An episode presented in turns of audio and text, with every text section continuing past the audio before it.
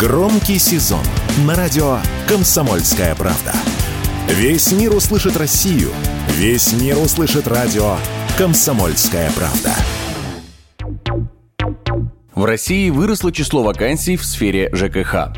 Так, например, в третьем квартале этого года дворников стали искать в полтора раза чаще, а зарплатные предложения для этой профессии увеличились на 20%. Им готовы платить до 32,5 тысяч рублей. Самым востребованным специалистом стал слесарь. Количество таких вакансий увеличилось в 2,6 раза по сравнению с прошлым годом. Зарплата этих специалистов в среднем составляет около 68 тысяч рублей.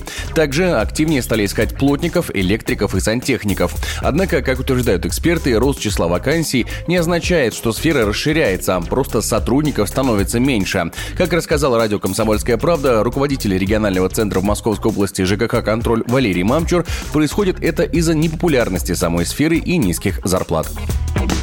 Мало кто хочет особо идти в сферу ЖКХ, потому что она не совсем популярная. Если говорить о обслуживании, допустим, зданий коммерческих, торговых центров, бизнес-центров, там, конечно же, арендаторы платят деньги, там все довольно-таки прозрачно, и деньги всегда есть. Если говорить, допустим, об управляющих компаниях и об обслуживании, суммы такие не платят. Фонд оплаты труда, он, в принципе, минимальный. Еще идет непопулярность самой, можно сказать, темы ЖКХ, потому что все считают, что проще где-то сидеть в офисе.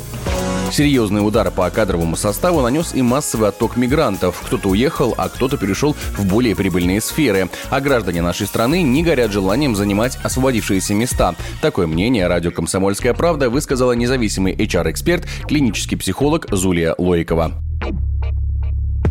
У нас есть квоты на мигрантов, плюс все-таки мигранты, они привязаны больше к э, долларам. Он тоже повлиял на то, что часть мигрантов уехала из России, часть просто перетекла в другие какие-то отрасли, где больше платят. Поэтому у нас нехватка существует, где мы привыкли пользоваться мигрантской рабочей силой. У меня есть такая вот даже информация, что 20 гектаров, да, вот клубнику надо было собрать, было некому, местные не шли, не выстраивались в очереди на сбор урожая, и в итоге просто пропал весь урожай.